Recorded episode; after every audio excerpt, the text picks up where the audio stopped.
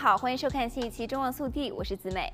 新冠病毒迄今为止最新突变最严重的变异毒株在南非扩散，引发全球的关注。英国当局将它定为正在调查的变异株，多国政府迅速地采取限制旅行等防疫措施，各地主要的股市闻讯一度大跌。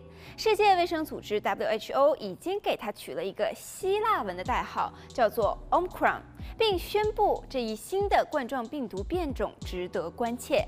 目前确诊病例大多集中在南非的一个省。Omicron 最初于十一月十一日在南非邻国博兹瓦纳首次发现。世卫组织专家十一月与南非的官员会面，以评估该国不断变化的局势。在两架从南非抵达荷兰首都阿姆斯特丹的航班上，已经有十三人被检测出携带 Omicron 毒株。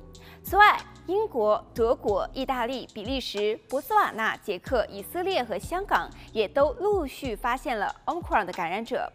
一些专家称，最新的变异毒株是迄今为止最糟糕的变异毒株。最令人担忧的一个险恶之处是，它似乎与原始的新冠病毒差别很大，而这意味着针对着已知病毒和变异毒株研制的疫苗药物的效果可能会受到影响。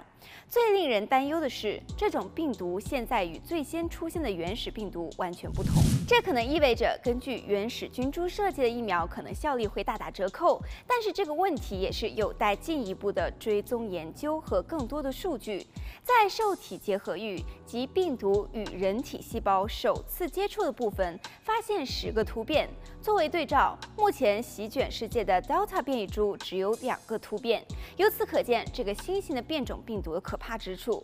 关于最新的变异株的最大的问题是，它对哪些疫苗有抗药性，在多大的程度上逃避免疫系统？毒性是否更严重？是否又比 Delta 病毒传播得更快呢？